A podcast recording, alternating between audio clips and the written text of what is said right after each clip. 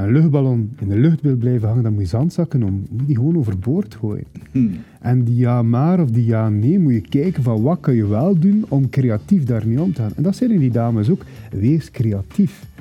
En dat vind ik een heel mooie uitdaging. Dat vind ik eigenlijk krijg ik daar direct hoesting om creatief om te gaan. Ik ga Want er zijn ook wel eens mensen die zeggen: oei, oei, is weer creatief. ja, Wat- ik, wat- eh, de eigen eh, inrichtende macht in Brussel heeft het eerste jaar met mij niet willen praten. Die hadden zoiets van, daar is hij weer.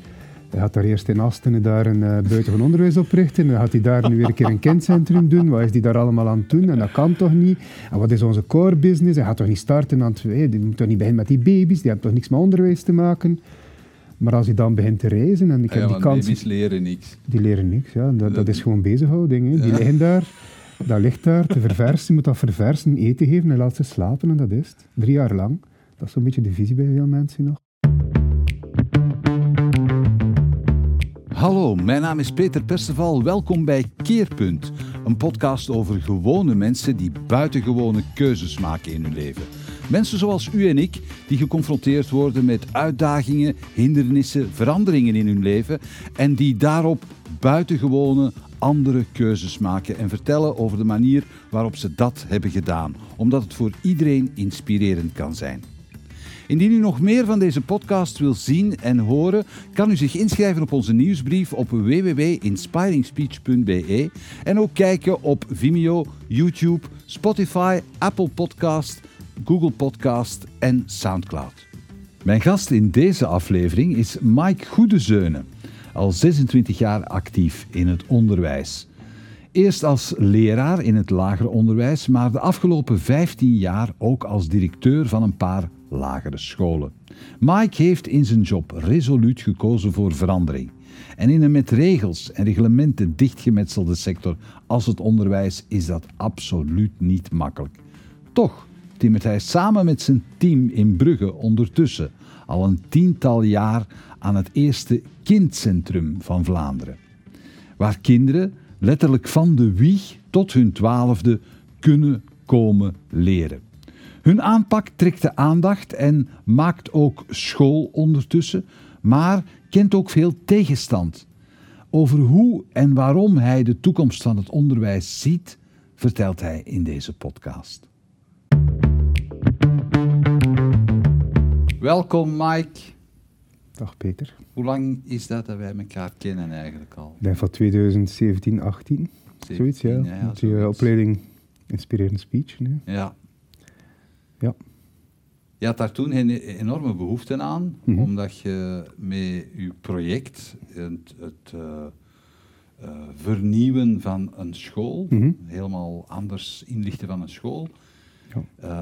eh, ook naar buiten wilde treden. Ik vond het belangrijk om dat op een goede manier te kunnen uitleggen aan mensen waarmee we bezig waren. Omdat dat niet zo evident is voor mensen die niet bezig zijn met onderwijs. Wat dan vernieuwing binnen onderwijs kan zijn en wat dat dan ook betekent. Ja.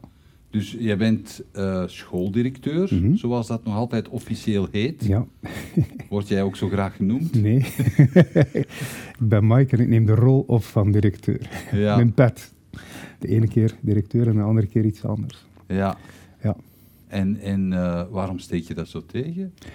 Ja, ik vind niet dat mensen... Ik, vind, ik hou niet van hiërarchie. Ehm, ik hoop dat mensen respect hebben voor wie ik ben en niet voor wat ik ben. En het is niet het moment dat ik op pensioen ben, dat ze plots... eh, of als ik op pensioen zou gaan, dat ze plots geen respect meer zouden moeten hebben, omdat ik dan geen directeur meer ben. Dus ik vind dat zo... eh, ik speel... Ik, ik, ik zeg het soms tegen leerkrachten ook, van weet je, we zitten hier op school allemaal in een groot toneelspel.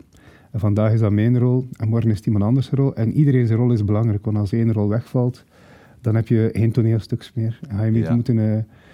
valt dat een stukje in elkaar. En dat is een beetje hetgeen dat ik denk, mensen. En dat is ook met kinderen. Zo, kinderen moeten eh, ons ook gewoon met de voornaam noemen, zowel leerkrachten als, eh, als mij of, of poetspersoneel of gelijk wie.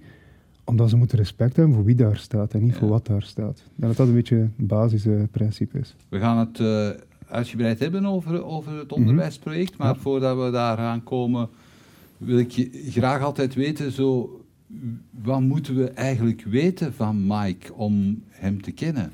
Goh. Ehm, ik ben een gewone jongen, zou ik zeggen. Ondertussen ook al 48 jaar. Ik woon in Brugge. Ehm, Ik ehm, vind Brugge de prachtigste stad van Europa, of toch een van de prachtigste steden. Ik hits daar ook als eh, free walking tour piraat, zoals ze dat in Brugge noemen, want de officiële gidsen vinden storytellers maar niks. Ja, Dus ik heb niet gestudeerd als gids, maar ik vind het wel leuk om een verhaal te vertellen over de stad. Ehm, voor de rest, ja, ja, ik ben bezig met wat reizen, ja. maar voornamelijk met mijn passie, mijn school. Dat is echt je passie. Eigenlijk wel, ja. ja. Mhm. Dat is voor mij ook niet meer... Ik heb ook niet het gevoel dat ik naar mijn werk ga als ik naar, naar school ga. Eh, als het wat moeilijker is, dan eh, weegt dat misschien wel wat iets meer door. Maar eigenlijk is dat voor mij ja, echt een, een hobby. Ja. Ja. Als je zegt dat is een hobby, wanneer is dat begonnen? Hoe lang ben je? al? ik ben het eh, onderwijs? 26 jaar geleden, 27 jaar ondertussen, begonnen als, eh, als leerkracht in het eh buitengewoon onderwijs. Was dat bewust? Was dat een bewuste keuze? Ik ben er eigenlijk toevallig ingerold. Ehm, maar ik ben eigenlijk wel... Ik heb, ik heb één maand lesgegeven toen ik afstudeerde in een heel klein dorpsschooltje. Ja. En toen kon ik naar het buitengewoon onderwijs. Ehm, en ik ging daar zelf nooit voor gekozen hebben, maar dat was omdat er toen werk was in het buitengewoon onderwijs. Maar ik ben eigenlijk zeer dankbaar dat ik die kans gekregen heb. Ehm, en als ik zo op heel mijn carrière terugkijk, dan zijn dat ook de soort kinderen en soort ouders waar ik het liefst mee gewerkt heb. Ja. Uh-huh. Ehm, dat was En- een heel zware job. Eh, type 1, type 3, type 8. Type 1 en 8 bestaat al niet meer, maar type 3 kinderen met gedragsproblemen, emotionele problemen. Ehm, maar die kinderen geven zoveel echtheid terug, authenticiteit. Dus eh, ik voelde dat dat eigenlijk heel maar waardevol was. neemt soms de vorm aan van ik smijt mijn stoel of ik smijt mijn bank. Ja, eh, ik herinner me toen ik eh, daar aangesteld werd, ging mijn directeur, eh, eh, Marleen Lefere, ging met mij mee binnen. Eén voor één moesten de kinderen binnenkomen. Eh, ze werden daar de les gespeld door de directeur en toen ging de deur dicht en toen dacht ik van oei, waar ben ik aan begonnen? Ehm, ik was ondertussen ook al de zevende intrimaris in die klas. Ik was eh, ja, pas afgestudeerd, eh, maar dat is eigenlijk heel vlot verlopen. Ik heb die kinderen kunnen omarmen. Ehm, ik heb die klas kunnen huiselijk maken. Ik heb dat kunnen op een andere manier. Ik heb mijn ding daar kunnen doen. En ik zat in een nest van leerkrachten die mij ook ehm, gesteund hebben en die mij echt wel doen groeien. Ah ja. Ehm, dus dat, dat is wel belangrijk. Eh, we hadden een moeilijke job, maar de humor heeft er voor ons gezorgd dat we dat ook overleefden. En door die humor en dat te relativeren, wat er allemaal gebeurde, konden we eigenlijk ook gewoon vooruit. En dat was het deed mooie. je daar dan mee? Wa- wa- Hoe lachte je daar dan mee? Ah, dat was eigenlijk in plaats... De directeur zei altijd van... ehm, Marleen zei altijd van... Als je boos bent, dan moet je doen alsof je boos bent. Dan moet dat een toneelstuk zijn. En moet je daar niet... En, en door die zin gewoon over te nemen, dat heeft mij gezorgd dat ik eigenlijk nooit boos ben geweest, maar echt boos, boos. Dat was altijd gespeeld boos. en dat, dat zorgde ervoor dat je veel dingen kunt relative- relativeren. S'avonds gewoon eens blijven hangen met de collega's iets drinken. Eh, elk jaar werd er op school gezegd dat er een doorlichting kwam. Eh, dat kwam inspectie, wel, dat hebben we dat in West-Vlaanderen. Hebben we een echte deurlichting gedaan door alle deuren van alle klaslokalen weg te nemen. dus de doorlichting was geweest. En door zo'n kleine dwaze dingen ehm, ja, hielden we dat vol en was er heel toffe collegialiteit. Dus, eh, Ja. en ik had een directeur die ook inspirerend werd, die had vertrouwen. We mochten experimenteren. Die was ook nooit... Ja, die was natuurlijk... Die moest vanuit haar rol ook af en toe wel een keer eh meetemperen of eh, Ja. wat commentaar geven. Maar ik heb dat nooit gezien als, als, als kritiek of, of iets negatiefs. Dus ik heb eigenlijk wel een hele mooie inspiratie gezien bij haar. Van hoe dat je eh, je job kan doen en hoe dat je mensen eigenlijk ook kunt motiveren. En dat was voor mij wel belangrijk. Zo die vrijheid krijgen en dingen mogen en kunnen doen. Maar altijd als doel dat voor kinderen eigenlijk wel positief moet zijn. Wie, wie was de jonge Mike? De Mike van 14, 15? Ja, ik kwam zelf uit een... ehm 14, 15 was voor mij een heel moeilijke periode. In die zin dat ik kwam uit een gezin dat... eh waarbij mijn ouders gingen uit elkaar. Ik was eh, Mhm. tweede middelbaar of derde middelbaar. Eh, toen mijn vader vertelde dat hij, dat hij wegging. En ik was ook de enige in de klas waar dat, waarvan dat zijn ouders gescheiden waren. Dus, Ja, dat was ehm, toen nog Dat was toen een taboe eigenlijk. Ja. en dat is alsof dat je wereld een stukje vergaat. Ehm, Spreek je nu eind jaren 70, begin Eh, jaren 80. begin, ja, begin 80, ja. 384. eh, Ja. ehm, maar in een dorp, ik woon in Veurne, dus dat is een dorp. eh, Hmm. dat, is een, ja, dat, was, dat was toch heel bizar. Ehm, Ik wil dat in Veurne zelf niet graag horen. Hè. dat een dorp is, of was de stad, de stad? Veurne, ja, Ja. de stad Veurne. Ja. Toch eh, 10.000 inwoners. Ja. En een mooie stad trouwens. Ja. een mooie historische stad. Maar ehm, ja, nee, ik, ik denk ook wel dat op dat moment, want ik was eigenlijk, ehm, ben van het eind van het jaar geboren, dus ik ben een decemberkind, ik Ja. was jong en speels. Ehm, school was voor mij eigenlijk ook maar een, eh, vertier, dus eh, eh, altijd met de hakken over de sloot. Ik had een enorme druk van mijn ouders om dat goed te doen, want ik ben... eh, eh, ik zat in het ateneum, eh, in de staatsschool. Mijn neven die zaten in het katholiek onderwijs. Dus bij mij was dat... Ja, het was allemaal veel te gemakkelijk. En bij hen was dat moeilijk. Dus ik moest me Ah, altijd oké. bewijzen. Dus ik zat zo ook met die Leefde dat strijd. nog? Ja? Ja. Toen leefde dat heel sterk. Ja. eh, dat was enorm. Dat was dat... eh, op, op oudejaarsavond, of eh, op een nieuwjaarsdag, de nieuwjaarsbrief voorlezen bij de grootouders, de puntenlijst die naar boven moest komen. Dat was verschrikkelijk Werd dat voor echt mij. gedaan, zo en maak maar goede punten ja, naast en dat elkaar kreeg je cent als je goede punten had. Eh, dat was eh, die prestatie. Dat is, eh, en ik denk dat dat komt omdat mijn grootouders zelf nooit de kans hebben gehad om te studeren. Ja. Dat die dat eigenlijk ook wel belangrijk vonden dat, dat, eh, Mm. dat ik dat goed deed. Ehm, dus dat was, dat was toch wel een, een, een grote strijd. En dat heeft er ook wel voor gezorgd dat dat een enorme druk had. Op het moment dat mijn ouders uit elkaar gaan zijn, is bij mij ook die druk wel een stukje verdwenen. En dat was heel raar. Ehm, ik heb toen ook nooit geen problemen mee gehad op school. Mm. Dus ehm, ik ben in die periode ook opgevangen geweest door een, door een goede leerkracht, Chris. Maar wacht even, je ouders gingen uit elkaar, bleef jij dan bij je moeder? Ik ben bij mijn moeder blijven wonen, ja. Oké, ja. Ook wel niet zo'n makkelijke situatie hoor, want eh het is een beetje een vechtscheiding geweest. Dus ehm, dat is niet zo, niet zo mooi verlopen. Maar goed, we zijn ondertussen 30 jaar verder. Dus eh, Heb je broers en zussen? ik heb eh, halfbroers. Mijn pa is hertrouwd en bij mijn eh, pa zijn er eh, drie nieuwe broers. Eén die er al was van zijn vrouw en dan twee broers van mij. En hoe hecht zijn jullie? De laatste jaren is dat een stukje veranderd. De Mhm. laatste jaren is dat eigenlijk wel hechter geworden. Ik, heb, ik denk dat ik sinds een jaar of acht zo'n beetje dat blad omgedraaid heb. Mhm. Ik heb jarenlang in een tweestrijd gezeten. Ehm, een stukje mijn ma die dat misschien wel een stukje gemanipuleerd heeft, dat gevoel. Ehm, dat ook misschien je eigen loyaliteit tegenover je ook, mama? ja, ook sowieso. Ehm, en ik denk dat ik pas sinds een jaar of ja, acht zo dat blad heb omgedraaid. En nu de laatste jaren komen we vaak samen. En is dat eigenlijk ook wel heel gezellig. Mm. Ook wel zien in die, in die optiek, mijn halfbroers zijn opgegroeid in dat nieuw samengesteld gezin. Ik, ik heb daar nooit gewoond. Ehm, Bjorn, de, de zoon van, eh, van, van mijn pa en vrouw, ehm, die was maar zes jaar toen dat, dat nieuw samengesteld gezin er is gekomen. Dus uiteindelijk heeft hij daar ook altijd zijn jeugd doorgebracht. Dus voor mij was dat een beetje... Ik had niet echt een band met hen. Ik kwam daar af en toe. Ik zag ze af en toe, ook omdat dat moest. Mm. En dat is eigenlijk, ja... Mijn pa doet de laatste tijd eh, ja, heel hard zijn best eigenlijk om dat... Ik zie dat een beetje zoals goed maken, zo, terwijl dat eigenlijk Mm. niet nodig is. Want we zijn dertig jaar verder en de problemen toen zullen wel een reden gehad hebben. eh, en nu kan ik dat wel wat meer relativeren. Maar het heeft wel moeite, het is Ja, heeft, er is een tijd geweest dat je daar echt niet mee klaar was. Nee, ik heb daar jarenlang toch ehm, jarenlang moeilijk mee gehad. Ja. Mm. Eigenlijk wel. Ja. Wat deed je papa je? Eh, mijn pa was rijkswachter en mijn moeder ging poetsen. Oké, Ja, Rijkswachter. Veurne, in Veurne. bij de, bij de lokale Bij brigade. de lokale brigade, ja. Ja. Dus je kon ook niet te veel mispeuteren als je jong was. Ehm, nee, en eh we deden dat toch hoor. Maar Ja. ik probeer te zorgen dat ze dat niet zo aan. Nee, ja. Oké, dus, maar je zegt in die periode ben ik eigenlijk een beetje opgevangen geweest door een, door een lerares Ja, die, die zich ontfermde over mij. Wat, wat gebeurde er dan? Waarom Ah, zag ze dat je, je, ik- ik- dat je iets nodig had? Ik herinner me de dag dat mijn pa vertrok ehm, bij ons thuis. En dat ook zij, ehm, want die spanning was er al weken. Hè. Ehm, maar ik heb hem letterlijk met zijn valies zien pakken op een ochtend. Ik had om tien uur examen eh, biologie natuurwetenschappen. En ehm, ja, toen zei hij van, ik ben weg. En ik moest mijn examen gaan afleggen, dus dat, dat, dat, trok op niks.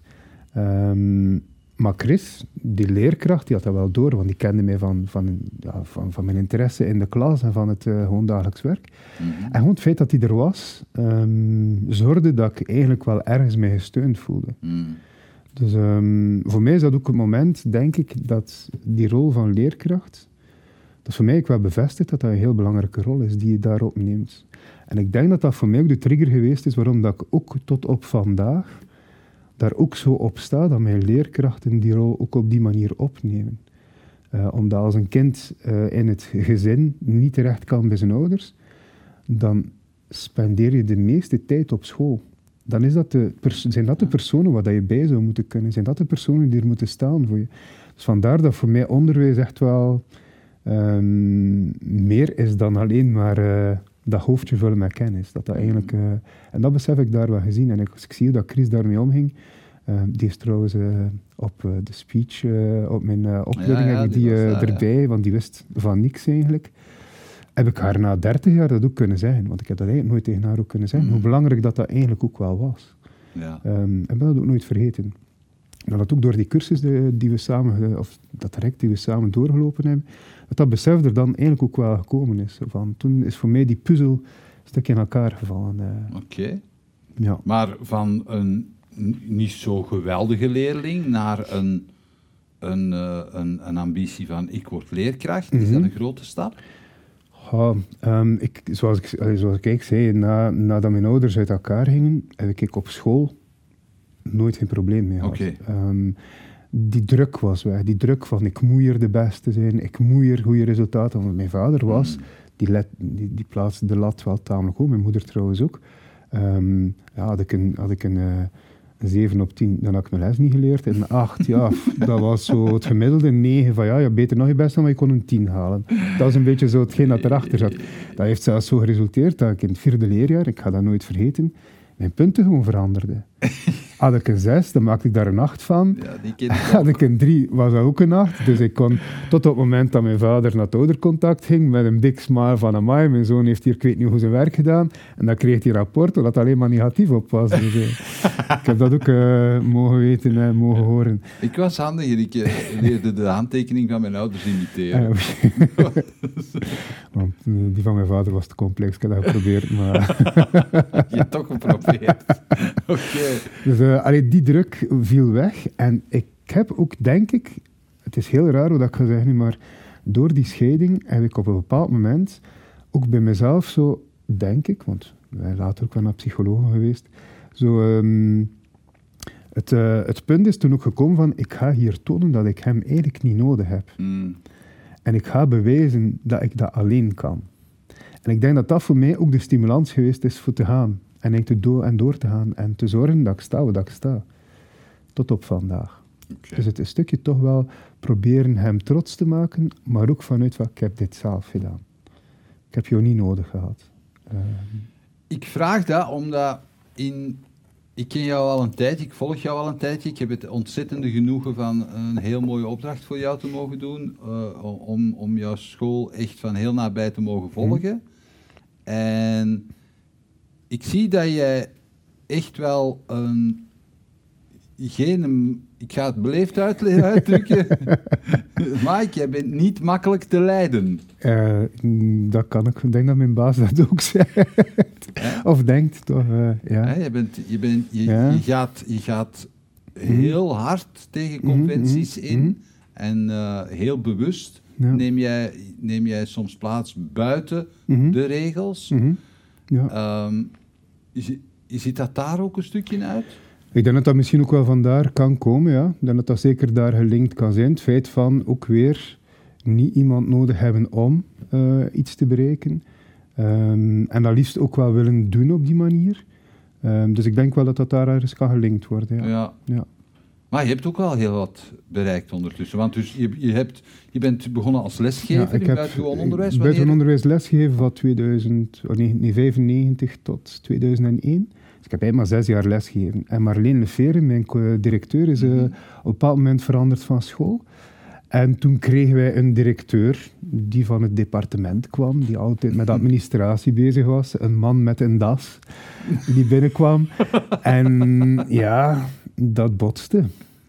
Ik had een klas waar dat men vanuit de hogeschool elk jaar kwam kijken, omdat ze dat zo bijzonder vonden. Dat in, ik had vier, vijf, zes Ja. samen en ik werkte zoals in een kleuterklas. Eh, in die zin met hoeken, waarbij dat de belangrijkste hoek een leeshoek was. Er stonden 3000 boeken in mijn klas. Ik had de hoek dat kind- buitengewoon onderwijs? Gewoon, ik had... Mijn idee was van kinderen, die doelgroep kinderen gaan niet naar een biep, dus ik breng de biep naar hen. Oké. De rommelmarkten afgezeurd, eh, sponsoring gezocht en ik had een volledige klasbiep. Ik had een, een ruimte waar we klassikaal les gaven, naar heel veel hoeken. En we werkten in hoeken, we gingen naar buiten, we gingen op ontdekking. Elke vrijdag zat ik met mijn klas in een museum in Brugge. Omdat ook weer daar die kinderen die kans niet kregen om dat te doen met hun eh, ouders. Dus eh, ik werkte op een heel andere manier. En toen kwam iemand vanuit het departement, hè, die directeur, komt daar dan binnen. En het eerste wat hij vraagt is, mag ik jouw agenda? En dan kom je in de klas, zit hij achteraan de les bij te wonen, achteraan in de klas. En dan wil ik dat bespreken met hem. Nee, we zullen dat dan op mijn bureau wel eens naderbij bespreken. En dat botste voor mij. Die, die, die echtheid was weg. Ja. Marleen eh, is en was een directeur, ze is ook op pensioen ondertussen, die, ehm, die stond tussen de mensen. Hè. Die sprak in het West-Vlaams, omdat die mensen daar zouden begrijpen. En die, die paste zich aan aan wie dat er voor haar zag. Was dat een minister. Ging die op, eh, met die minister toch nog altijd blijven wie ze was. Maar wij, ja, dat mens was warm en authentiek. En die was daar. En, en Gilbert was een, ja, was een koude man die eh, vanuit zijn problematiek waarschijnlijk daar op die manier stond. Vanuit zijn onzekerheid, denk ik dan. Later, we zijn later collega's geworden als directeur. Ehm, dus die was een heel ander type. En op dat moment, na zes maanden, dus februari. Ehm, want ik had van Marleen ook eh, de opleiding onderwijsmanagement mogen volgen. Ehm, omdat ze mij ook wel in school een aantal taken qua beleid ook toevertrouwt, die ik graag bovenop mijn lesgeven erbij nam. En wat waren dat dan voor dingen? Ah, een, ehm, het, pedagogische, het pedagogisch college trekken eh, op de school. Ehm, Wat is dat precies voor Pedagogisch college is eigenlijk een, is een vergadering waarbij dat we met een aantal leerkrachten al het pedagogische gaan bespreken van de school, nieuwe projecten voorstellen, eh, uitwerken van hoe we gaan evalueren, Mhm, nieuwe methodes gaan zoeken. Dat is, dat is een beetje wat een pedagogisch college doet. mhm. De leerkrachten die gemotiveerd zijn om daarmee aan de slag te gaan. Maar ik mocht eh, het toneel in elkaar steken met mijn kinderen. Eh, Ik mocht eigenlijk heel veel dingen doen. En die onderwijsmanagement hielp mij wel om ook een aantal beleidstaken op te nemen. Ehm, het was een periode dat toen eigenlijk nascholingen pas begonnen eh, in onderwijs. Want vroeger werd er niet nageschoold, maar Mm. het was het begin dat we een budget kregen om op nascholing te mogen gaan.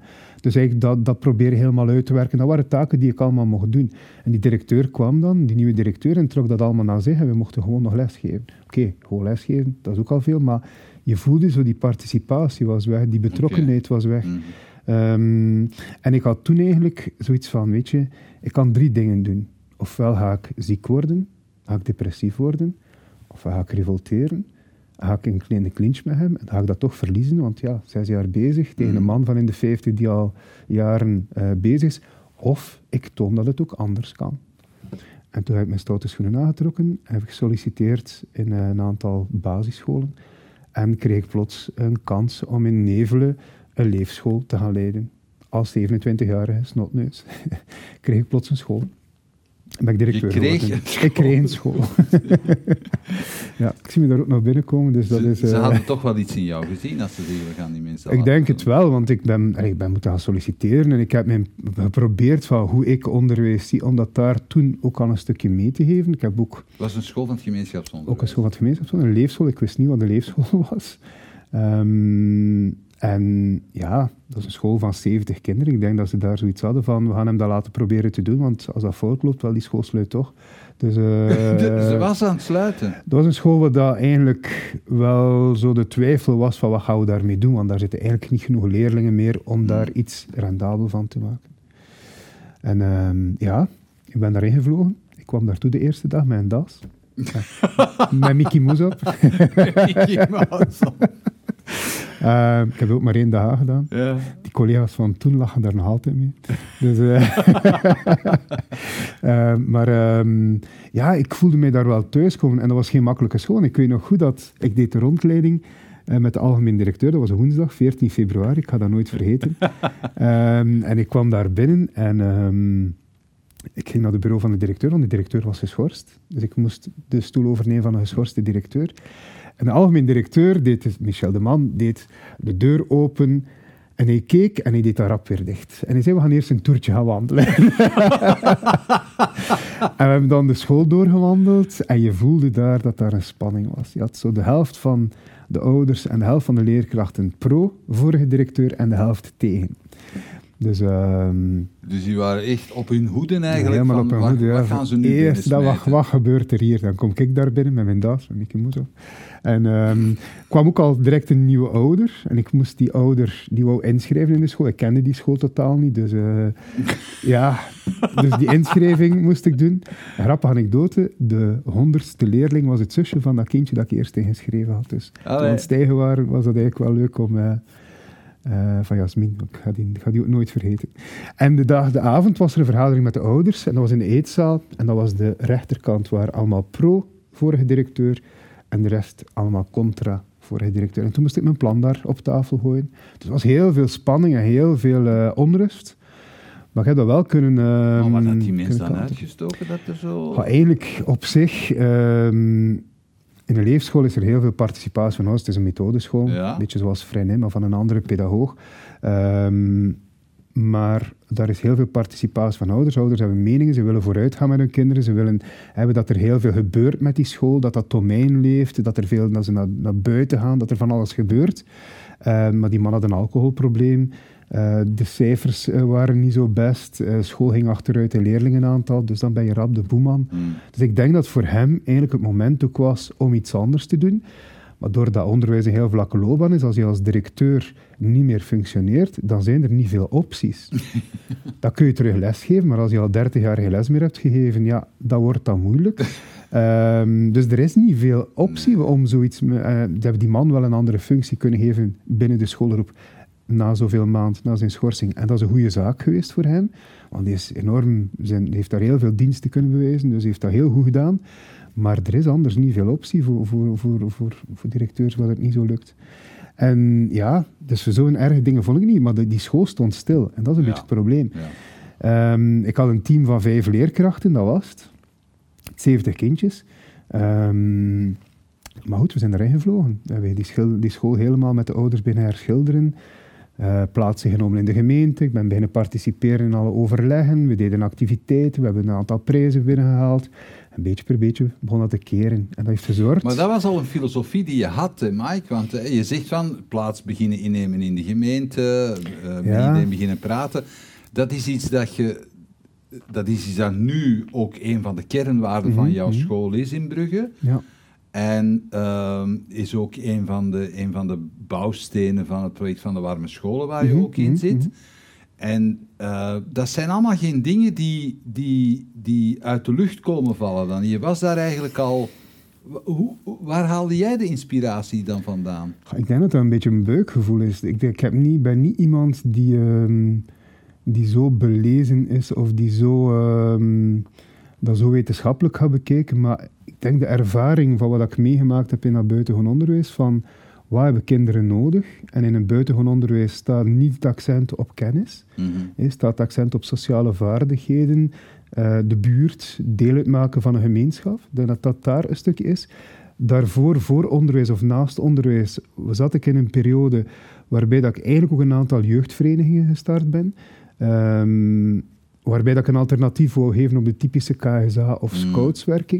Dus eigenlijk in Veurne hebben we- heb ik twee heel toffe eh, jeugdbewegingen kunnen opstarten, die ook deel uitmaakten van die gemeenschap. Dus ik denk dat dat wel allemaal dingen zijn die op die manier voor mij wel zo'n basisfundament of een basisidee zijn van opvoeden, dat dat veel meer is dan alleen maar kennis, groeien, dat dat eigenlijk veel meer is dan alleen maar met, je hoofd bezig zijn. Mm.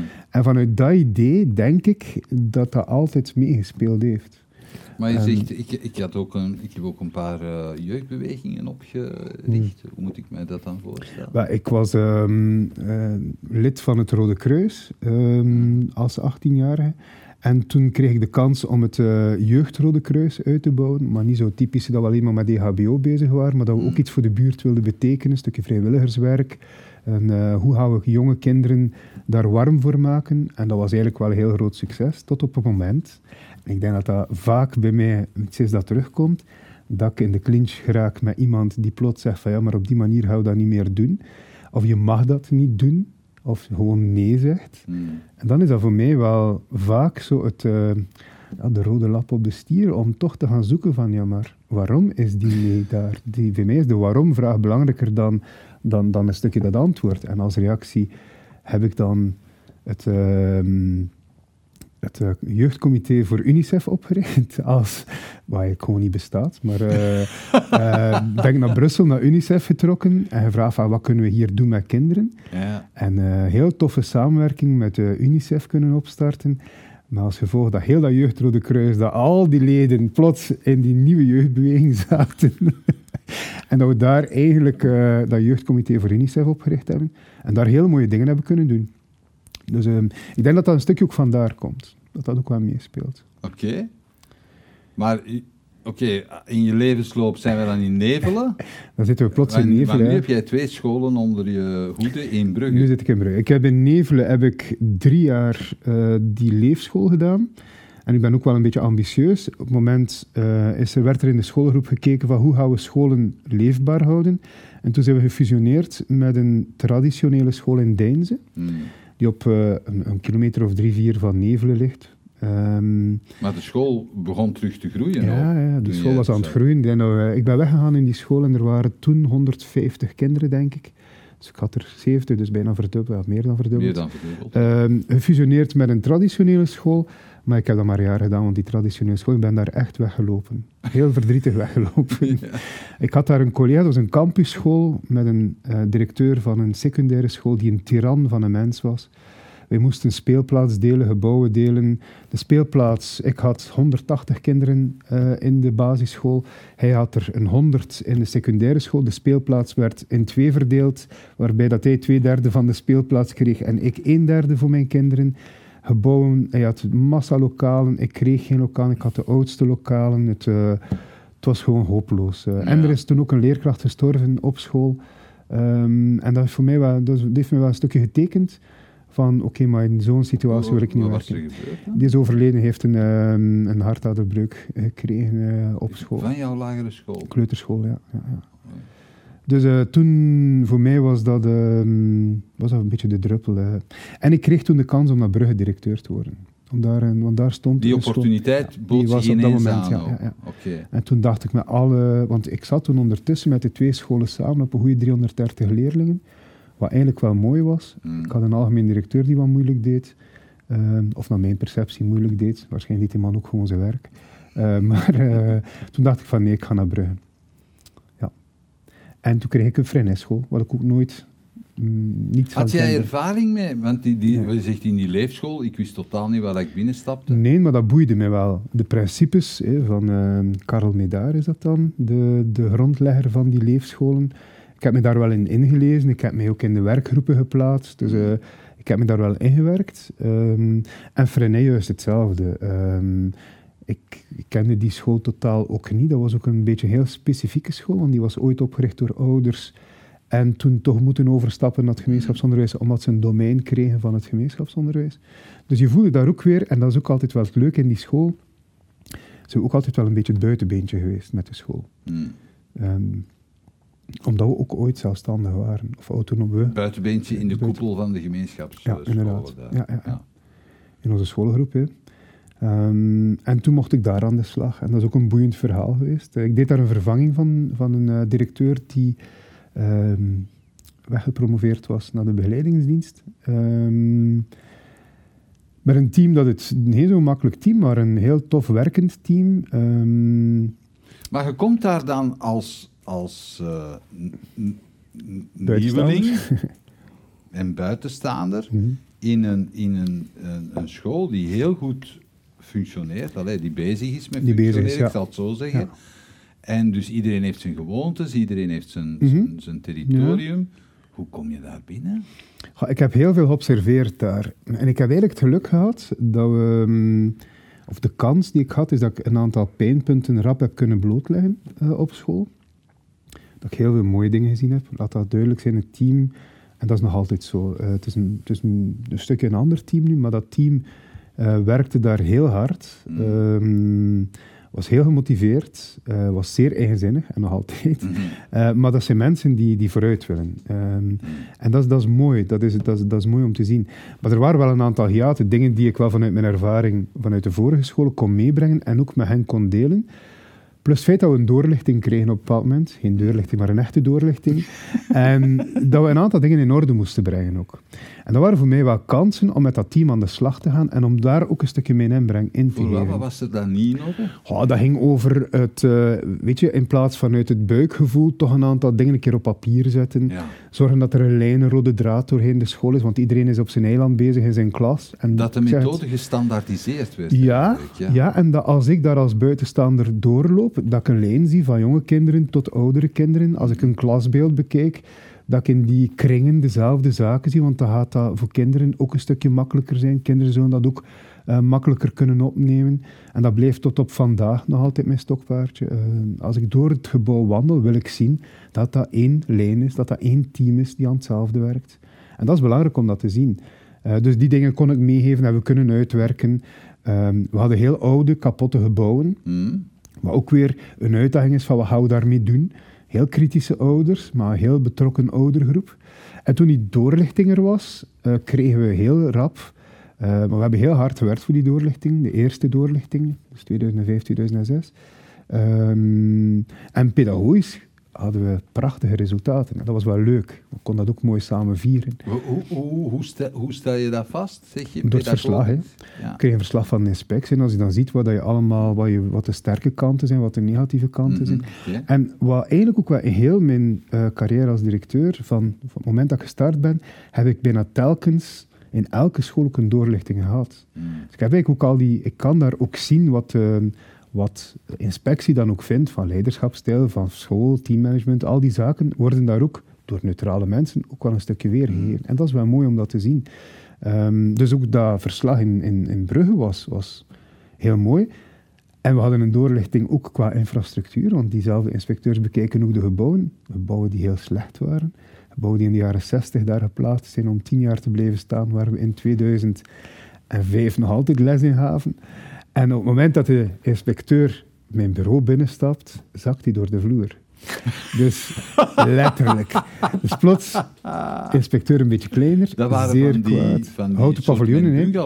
ja, ja, van die chalets, houten ja. chalets, van de korte, denk ik. Want ik heb daar ooit nog modellen van de jaren 60, die plannen van gezien. Dat waren, zat er ook letterlijk in, tien jaar, dat die zouden meegaan. ik heb er, wij hadden, waar ik woonde, in, in Schoten, stond ook zo'n schooltje. Eigenlijk hebben ze die noodpaviljoenen, want dat, is, dat heet ook zo. In de jaren 60 is het gemeenschapsonderwijs overal scholen beginnen oprichten, als antwoord op heel die schoolstrijd en wat er allemaal kwam.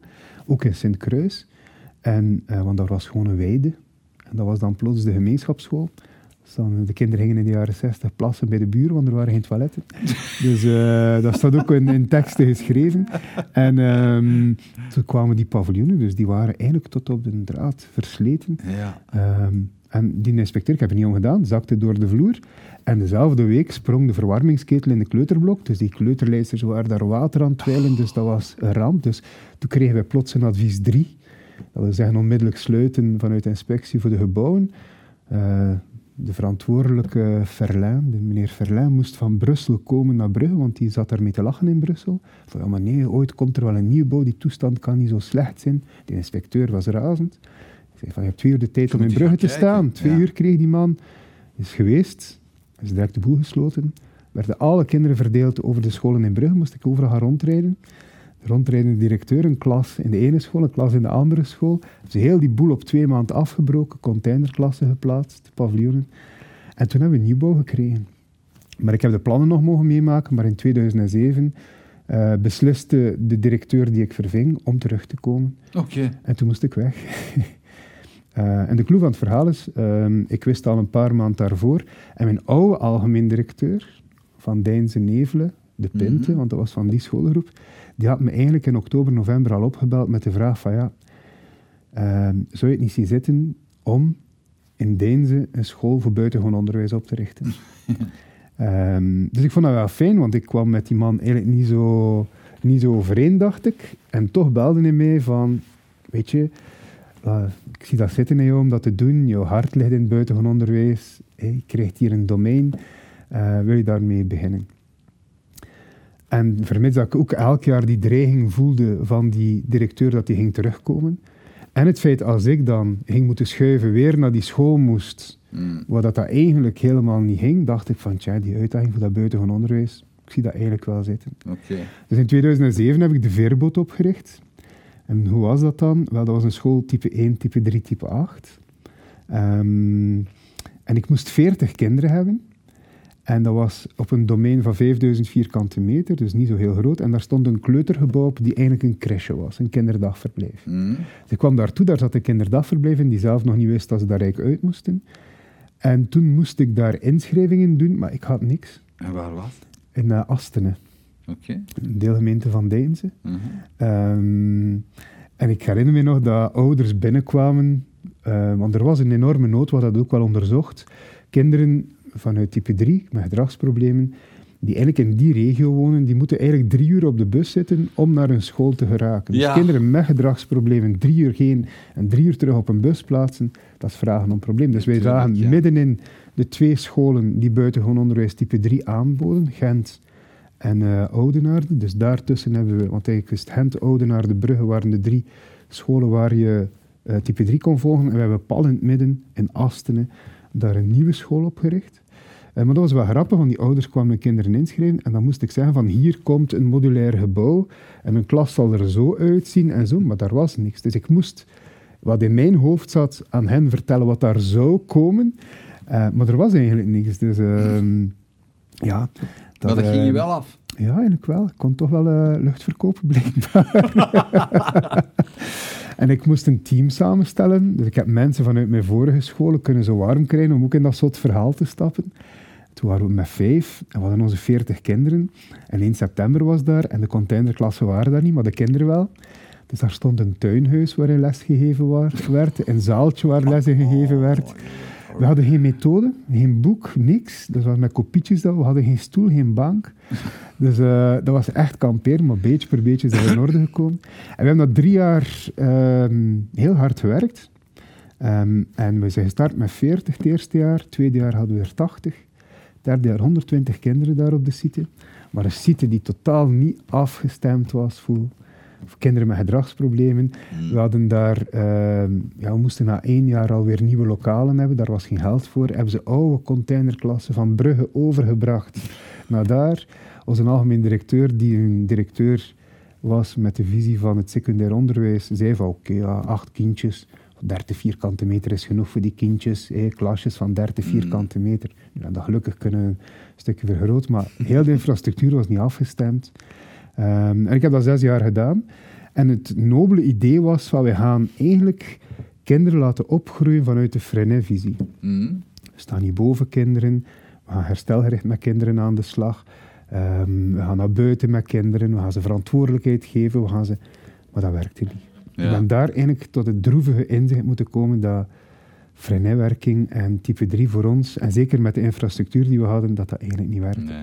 Plus we waren ook een beetje het slachtoffer van ons succes. In die zin van, we zijn gestart met een groep van vijf, acht mensen. Met eh 40 kinderen. Op drie jaar tijd zat daar een team van 40 mensen. Dat was veel te rap. Dat is veel te rap gegaan. Veel te rap ge- zijn we, eh, hebben we gegroeid. Op jouw skills als, als... Hoe oud was je dan? 32 jaar? Eh, ja, ehm 2007, ehm, inderdaad. dat, was, dat was nog niet echt... eh, nee, nee, nee. Ik heb heel veel geleerd daar. Ik heb... eh, ehm, ik Maar heb- als ik dat zo allemaal hoor, Mike, hè, dat is van het een avontuur en het ander. En containerklassen en inspecteurs die door de vloot zakken. dat is echt... je moet daar maar goesting voor hebben. ja, maar dat Waar heeft mij- komt dat vandaan? Dat vraag ik mij af. Want eh, nu, nu ben je in Brugge. Mhm. Heb je eigenlijk hetzelfde verhaal helemaal opgebouwd. Maar ik heb geluk gehad om terug te kunnen keren naar de school, waar ik in Brugge, die Freinet school. Ja? Want die directeur die ging terugkeren, is uiteindelijk nooit teruggekeerd. Er is een andere collega die dat daar vijf jaar gedaan heeft. Hebben ze Maar je hebt er ook nog eh, eh, vorig jaar nog een school bij Ja, gekregen. twee jaar geleden. Ja, dat is weer van... eh, Ik heb zo de drang om... Bij mij van binnen zit een een of andere ongerustheid of een, of een drang ehm, om dingen uitwerken. Het moment dat het uitwerkt, is dat klaar is, wil ik aan iets anders ben. Ik heb zo nooit de, de, de drang om eens te genieten en stil te zitten en te kijken maar wat er gebeurt. kan je dat dan niet? Kan je niet zo... Want je, eh, ik, heb, ik heb een paar keer al een rondleiding meegemaakt in je school. En dan alles Ja. wat je vertelt net, dat is ook echt zichtbaar in die school. En iedereen die naar deze podcast kijkt of luistert, eh, eh, beveel ik warm een bezoek aan de school aan. Want het is ook daadwerkelijk zo, het is één verhaal. En het begint, het begint bij de, de babytjes die Mhm, daar mhm. worden opgevangen. En het eindigt bij de twaalfjarigen die Mhm. daar zitten. Ja. En het is, het- er wordt één verhaal geschreven met die kinderen. Op dat terrein, in dat gebouw, zie je dat verhaal ontstaan terwijl dat je er rondloopt. En dat is, eh, dat, is, dat is echt wonderlijk om mee te maken. Dus je maakt dat dan en je zou toch kunnen zeggen van, oh fantastisch, ik ga dat optimaliseren en ik ga ervan genieten dat dat werkt. Maar nee, je krijgt dan een, een, een, een bunker voorgeschoteld, vier kilometer verder, en zie je, ja, tof, daar begin ik ook aan. Maar eigenlijk is het een stuk gegroeid. het is eigenlijk een stuk gegroeid vanuit het succes van het tandem, dat we daar met wachtlijsten zitten. En het Ja. feit dat je mensen moet ontgoochelen dat we geen plek hebben voor hen. Ja. Dat is een beetje de grote ontgoocheling in, eh, in, in heel het verhaal. Ehm, en eigenlijk een stuk de, de, de drang van ik ga daar ook iets mee doen. Ik zie weer een nieuwe kans en ik wil dat dan eigenlijk ook een stukje aanpakken om ehm, daarmee aan de slag te gaan. En het, ehm, het mooie is dat, dat, dat is op anderhalve kilometer ervan, dus Ja, niet zo ver. Ik, kan, ik zou met de fiets kunnen naar daar. Eh, maar het, daar zit dan weer een mooie uitdaging. Dan wil ik daar eigenlijk op springen. En ik moet inderdaad leren om dingen af te werken. Ja. Ehm, en vandaar dat ik de tandem ook niet los. Hè. Eh, ik eh, denk wel na eh, of van hoe lang ga ik hier nog zitten, want ik zit er al tien jaar. Mhm. Dus uiteindelijk zit ik al behoorlijk lang volgens mijn norm op één plek. Maar Ehm, vind je dat zo'n functie een houdbaarheidsdatum heeft? dan? Ja, eigenlijk wel. Ja? Ik heb dit jaar op eh, functioneringsgesprekken aan mijn team gevraagd van, zeker de mensen die er lang werken, van is het niet tijd dat ik vertrek? Gewoon open, niet om lof te krijgen, nee, maar gewoon van mensen. Ehm, ik, ik vind het heel mooi dat je een cyclus kan meemaken. Ik bedoel daarmee, als een kind start op de leeftijd van 2,5 en vertrekt op 12 jaar, dan heb ik 9 jaar dat je kind kan volgen van jong tot oud. Dan heb je je visie kunnen meegeven, want oké, het, is, het is een visie, team werkt daar rond, het is een visie die we samen maken, maar dan kan je jouw accenten erin leggen. Maar misschien is er iemand anders die het eens vanuit een andere bril kan bekijken met het teamleden. En hek, maar de mensen zeiden van nee, we hebben nu pas het gevoel dat we beginnen eh, vruchten te plukken van, van waar we mee bezig zijn. Voor Ja. mij is dat vaak van oei, maar waar zit de uitdaging voor mij nog? En er is zeker nog genoeg uitdaging. Er zijn een aantal dingen die ik zeker nog wil doen. Maar daarnaast voel ik dat ik energie en ruimte heb om ook iets anders te doen. En ik voel dat ik nu een beetje in een rol zit dat ik anderen kan gaan inspireren. Ehm, de nieuwe school die we gestart zijn, want dat was ook een hele uitdaging, een traditionele school, waarbij de algemeen directeur op 1 april of een beetje ervoor zegt tegen een team van vanaf 1 september worden jullie fren. Hmm. Of voor die mensen ook eh, heel veel angst. Ah, dat was- eh, dat was een nee, school, Een traditionele school, ehm, waarbij dat het leerlingenaantal heel zwak was. In een pracht van een gebouw waar 300 kinderen kunnen zitten. Eh, op een heel mooi domein, met heel veel uitdaging. Ehm, maar ik wou eigenlijk in C een, een nieuwe Freinet-school in het centrum van Brugge eh, opstarten, omdat Mm. dat een, een gemis, een gemiste Mm. kans is.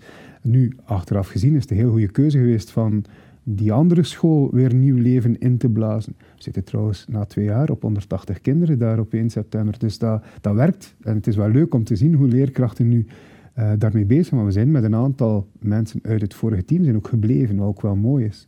Maar die moeten zich dan herscholen? die moeten zich herscholen, die eh, moeten zich eerst aanpassen eh, aan mij en aan, eh aan, aan Fien, mijn, mijn collega. Ja. Maar voor hen is dat ook al niet makkelijk. We zitten in Sint-Kruis. Je hebt de Tandem, die een heel sterke school is. Dat was de Linde, een school die het heel slecht deed. Die geschiedkundig eigenlijk aan elkaar verbonden waren, want er waren twee vestigingen met één directeur. Mm. De Tandem heeft daar de helft van het domein genomen. De andere school is doodgegaan. Het was allemaal de schuld van de Tandem. En zegt een algemeen directeur. En binnenkort wordt uw nieuwe directeur, die die jullie eigenlijk daar heeft weggepest. En dat is zo'n beetje om het heel cru te zeggen. Ja. Dus dat was heel veel angst bij dat team. Van oei oei, wat gaat er hier gebeuren? En gaan we dat niet kunnen? En we willen dat niet. En we hebben daar niet voor gekozen. Angst bij die ouders. Dus we hebben daar een heel proces. En dat is mooi hoe dat proces daar is kunnen verlopen. En de helft van de leerkrachten zijn gebleven. De andere helft heeft iets anders gezocht. De helft van de ouders zijn gebleven, de andere helft is weggegaan.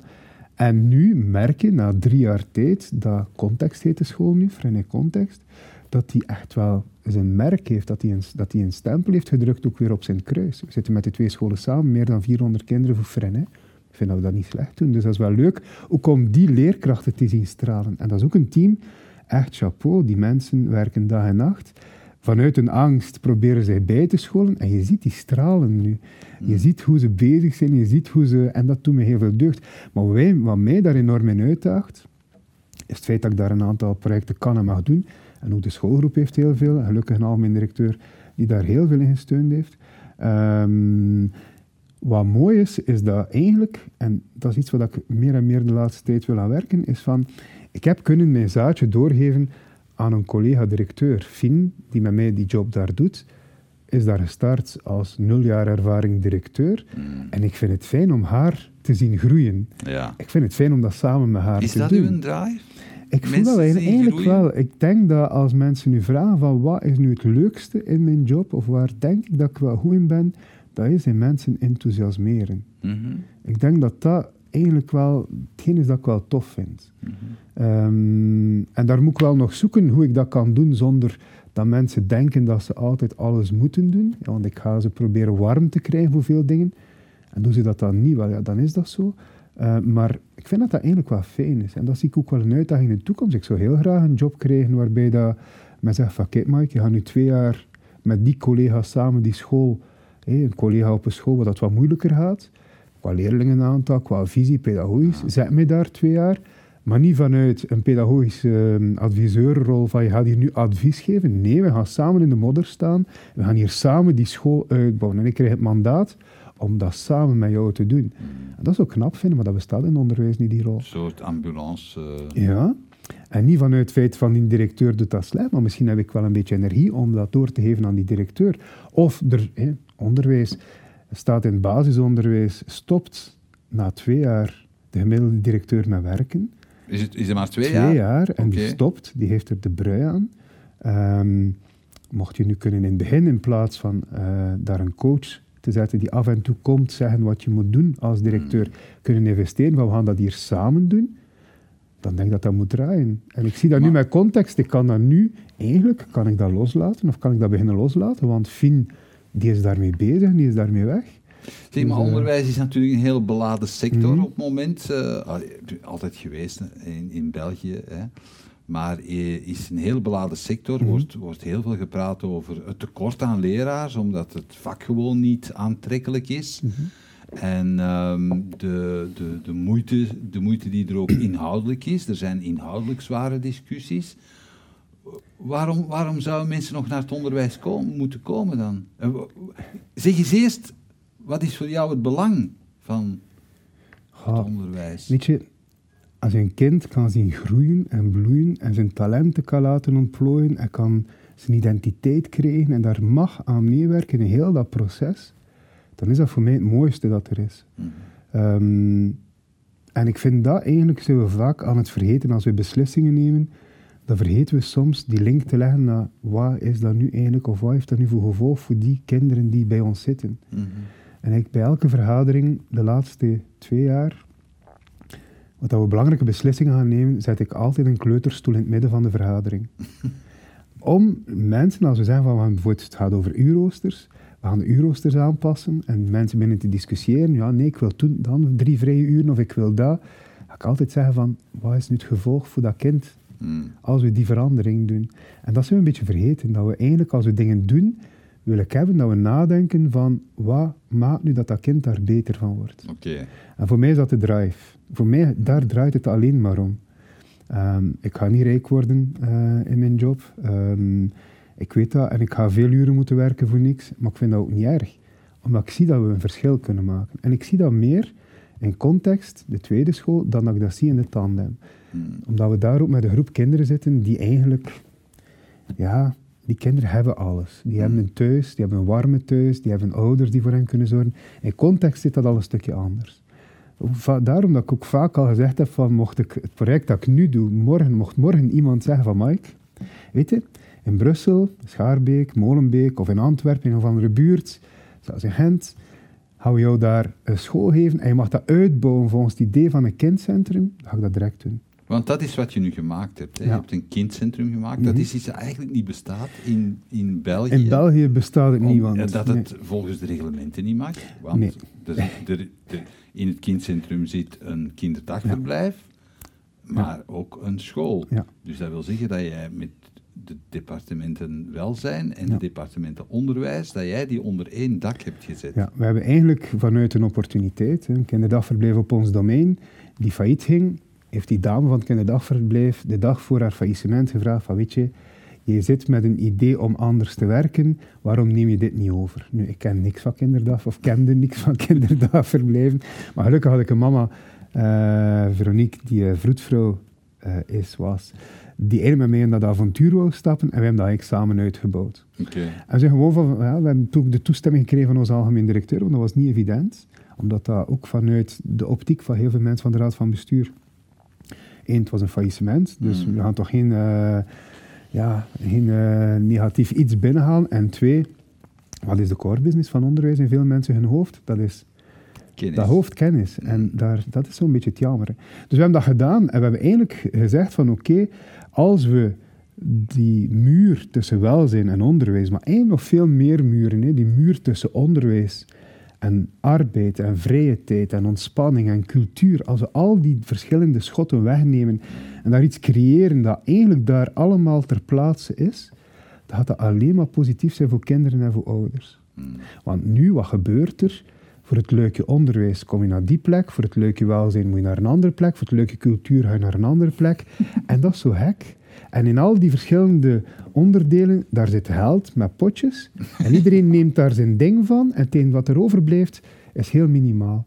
Maar als je dat allemaal in één pot kan steken, zoals wij nu helden van welzijn en onderwijs samen kunnen beheren, en dat is nog altijd eh, boekhoudkundig te traceren van wat niet van het Ja. ene of het andere komt, want eh, ja, daar zit dat een is, achter, ja. dat is zeer, zeer belangrijk. Maar dat kun je veel meer doen.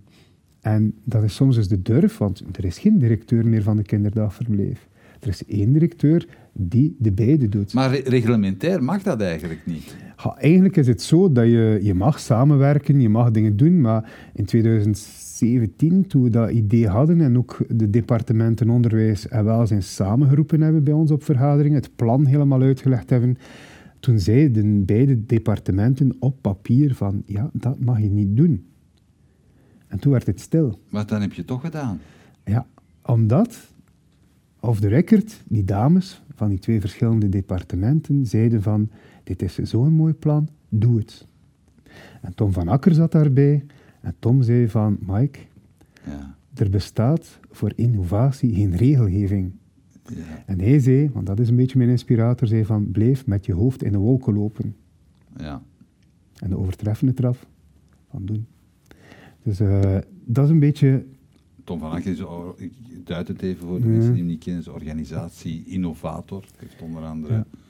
het Wit-Geel Kruis helemaal. Ja, hij heeft de hand eh, helemaal eh, heel veel projecten mooi gedaan. En nu is hij bezig met, met warme scholen, met Jan Tooyen, prachtige dingen aan het doen. om eigenlijk dat warm Vlaanderen toch ook een beetje... Of, Maar het ding is dat hij, dat, dat hij jou een duwtje heeft gegeven en Ja. zegt van, oké, word pionier, loop voorop. ja, inderdaad. Hij heeft zoiets gezegd van, laat je niet... Hij, hij benoemt dat heel mooi, hè. Hij, hij noemt die negativiteit, die ja maar, die nee's, noemt hij zandzakken.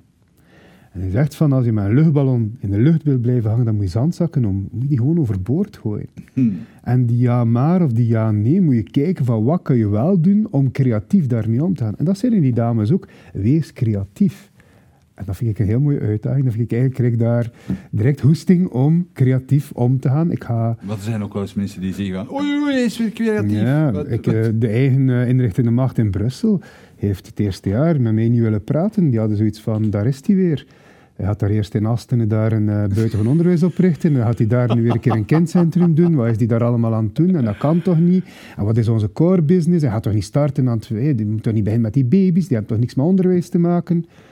Maar als hij dan begint te reizen en ik heb ja, die kans... baby's leren niks. Die leren niks, ja. Dat, dat is gewoon bezighouding. Hè. Die liggen daar, dat ligt daar te verversen. Je moet dat verversen, eten geven en laat ze slapen en dat is het. Drie jaar lang. Dat is zo'n beetje de visie bij veel mensen nog. Bizar. Ja, inderdaad, bizar. Maar het, het leuke is dat, dat ik samen met een aantal mensen dan ook de kans heb gekregen om ook eens te gaan kijken. Want hoe zit dat eigenlijk in, in onze omliggende landen? Hoe zit dat in Nederland? Hoe gaat dat in Italië, Frankrijk, in Duitsland, Spanje? Hoe gaan zij om met uh, die problematiek van dat split system? Want het gaat over twee werelden die wij nu een stukje samenbrengen. En eigenlijk is dat gek, maar dat bestaat in die andere landen niet. Daar zit dat gewoon samen. Ja, maar je ziet, allee, het, heeft natuurlijk ook te maken met een politieke context. Hè. Als je kijkt naar de politieke geschiedenis van, van ons land, mm -hmm. hè, worden zo'n departementen ook soms gewoon mm -hmm. opgesplitst omdat er een partij een minister moet hebben en een andere mhm, partij mhm. ook een minister. Dus dan ontstaat ja. dat. Maar ik zie bijvoorbeeld het, het Italiaanse model, waarop mhm. jullie heel erg uh, geïnspireerd zijn. Uh, daar, daar is de, het, het onderwijs ook echt een, uh, uh, heel erg gefocust op de geschiedkundige mhm. opvoeding van de mm-hmm. bevolking. Mm-hmm. Zorgen dat mensen weten waar ze vandaan mm-hmm. komen en hoe een, hoe, hoe een streek in elkaar zit. Is dat iets waar jij ook naartoe wil? Ik, voor mij is het belangrijk dat we eigenlijk de stap maken, het idee van dat we moeten stoppen met te denken dat we het alleen kunnen. Want als je nu vraagt van waarom zijn er zoveel, zo'n groot tekort aan leerkrachten, dan heeft dat vaak te maken met dat leerkrachten eigenlijk alles moeten doen. En dat gaat niet meer. Dat ze alles alleen moeten doen. Hmm. En dat, denk ik, is een hele belangrijke, is dat we moeten proberen te zoeken naar een manier om dingen samen te doen. En dat niet meer allemaal te gaan verknippen. Um, en um, Peter de Bruiker heeft daar trouwens ook onlangs uh, mm. een, een, ik zat met hem op een uh, voordracht uh, rond de VDAB en het lerarentekort. En hij zei ook van, laat mensen werken in teams. Dat is trouwens wat dat warme scholen ook voor staat. Maak warme teams van mensen. maar hij zei van, als je mensen in teams kan laten werken in kleine gemeenschappen, dat dat eigenlijk ervoor zorgt dat mensen wel hoesting blijven hebben om te mm. kunnen werken. Dat ze samen verantwoordelijk zijn voor de groei van kinderen. En dat is wat ik wel belangrijk vind. Maar niet alleen leerkrachten, Eigenlijk zijn ouders in de eerste plaats de deskundigen van hun kind, want zij kennen hun kind door en door. Maar al die professionals, als je die allemaal samen kan verzamelen op één plek, mm. dan ga je eigenlijk heel veel kunnen bereiken uh, met kinderen. Um, en het is ook een stukje het afstappen van het, het uit elkaar trekken van educatie en care. Mm. Het zorgen voor. Um, ik had een peuterjuf bij mij op school die zei op een bepaald moment van ik heb 24 kinderen en ik kan niet meer werken met die kinderen, want ik moet alleen maar verzorgen. Um, en dat heeft mij wel getriggerd wat ze zei, want ik heb dat nooit begrepen, ook als leerkracht lager onderwijs. Um, kon ik dat ook niet vatten wat ze bedoelde. Maar door, toen, door dan te komen in dat kinderdagverblijf, daar toch een stukje wat onderzoek op te doen en te gaan kijken um, hoe we dat anders konden organiseren, konden we daar ook wel een antwoord op bieden. Dus het is, het, is het, dat, dat stuk van we gaan dat hier uit elkaar trekken dat zo artificieel maakt. En dat kun je niet uit elkaar trekken. Wij denken wij, de minister nu zet heel hard in om kinderen naar school te laten komen op heel jonge leeftijd. 2,5. Iedereen willen echt wel dat kinderen op ja. 2,5 op school zijn. Maar eigenlijk zijn we al twee jaar en een half te laat. Want taalontwikkeling, dat is de motivatie waarom dat kinderen naar school moeten op twee jaar en een half, start in het kinderdagverblijf. En als je wil hebben dat je daar een goede basis legt met je taalontwikkeling, of dat als dat de insteek is, de doelstelling willen hebben dat kinderen de taal spreken of met onze taal bezig zijn, dan moet je zorgen dat al je doelgroepen waar het een probleem is rond taal, dat die ook hun kinderen naar een kinderdagverblijf kunnen brengen. En die doelgroepen geraken niet binnen in een kinderdagverblijf. Die gaan niet naar een kinderdagverblijf. Die zijn al twee jaar en een half te laat. Die kinderen zitten al twee jaar en een half met een achterstand als die dat niet doen. Dus het belang zit bij die jonge leeftijd. Ja. Als je in een kleuterklas een kringgesprek doet met 25 kleuters, en een kringgesprek duurt 25 minuten maximaal, want die kunnen die aandacht niet, niet langer volhouden. En dat is dan al heel lang. En je doelstelling is taal. Dan ga je niks van je doelen bereiken, want dan hebben 25 kleuters één minuut gepraat. En als je dat onderzoek doet, en dat heeft VBK en de Universiteit van Gent gedaan, als je dat onderzoekt van hoeveel en wie er aan het praten is, dan zijn dat het taalrijke kinderen die aan het praten. Dus die taalzwakken komen weer niet aan bod. Dus als ik een baby aan het verzorgen ben, ga ik vier, vijf minuten met een kind bezig zijn. En ik ga dat niet in handeling doen. Ik doe dat al pratend met een kind. Als ik een kind het toiletbezoek doe, als ik aan tafel zit met kinderen, ben ik bezig met taal, sociale vaardigheden, met WO, met allerlei dingen die je anders niet gaat bereiken. En dat is gewoon spontaan. Maar ik zou je niet eigenlijk minister willen worden? Nee, ik wil... Nee. Dat was direct... Nee. nee, nee, ik heb de akte van pedagogisch adviseur, maar ik wil niet aan mensen zeggen wat ze moeten doen. Ik wil het gewoon doen. Oké. En ik hoop op die manier een model te kunnen creëren waardoor dat, eh, dat mensen geïnspireerd zijn. Dat mensen zoiets hebben van, tja, misschien moet dat wel onderzoeken. Als jij nu jezelf terug zou tegenkomen, die 14, 15-jarige die, die het ineens moeilijk had, en, en je zou jezelf terug ontmoeten, wat zou je dan doen? Wat zou je zeggen? Dat goed komt. Ja. Ik denk dat dat een levensles geweest is. Dat dat eigenlijk voor mij dat, dat de trigger geweest is. Of dat dat achteraf wel... Dat ik eigenlijk wel dankbaar moet zijn dat ik dat meegemaakt heb. Ja. En dat dat eigenlijk... ehm, ja, dat dat, dat dat ervoor gezorgd heeft dat ik ben wie dat ik ben. Dat dat mijn karakter is. En dat die zoektocht misschien naar wie ik ben daar ook mee kon stoppen. Omdat dat uiteindelijk eh, de basis is van wat ik, waarom ik het nu doe. Dat dat wel mooi is, vind ik. Oké. Ja. Ik wens je nog heel veel fijne eh, leerlingen Merci. Die, door je, die door jouw visie mee mogen geïnspireerd Ja. worden. En eh, tot binnenkort. Dankjewel. Bedankt dat je keek naar deze aflevering van Keerpunt. Wil je op de hoogte blijven van nieuwe afleveringen en nieuwe interessante gasten? Abonneer je dan op onze nieuwsbrief via www.inspiringspeech.be. Iedere twee weken brengen wij een nieuwe aflevering online op inspiringspeech.be, YouTube, Vimeo en Soundcloud. Tot ziens.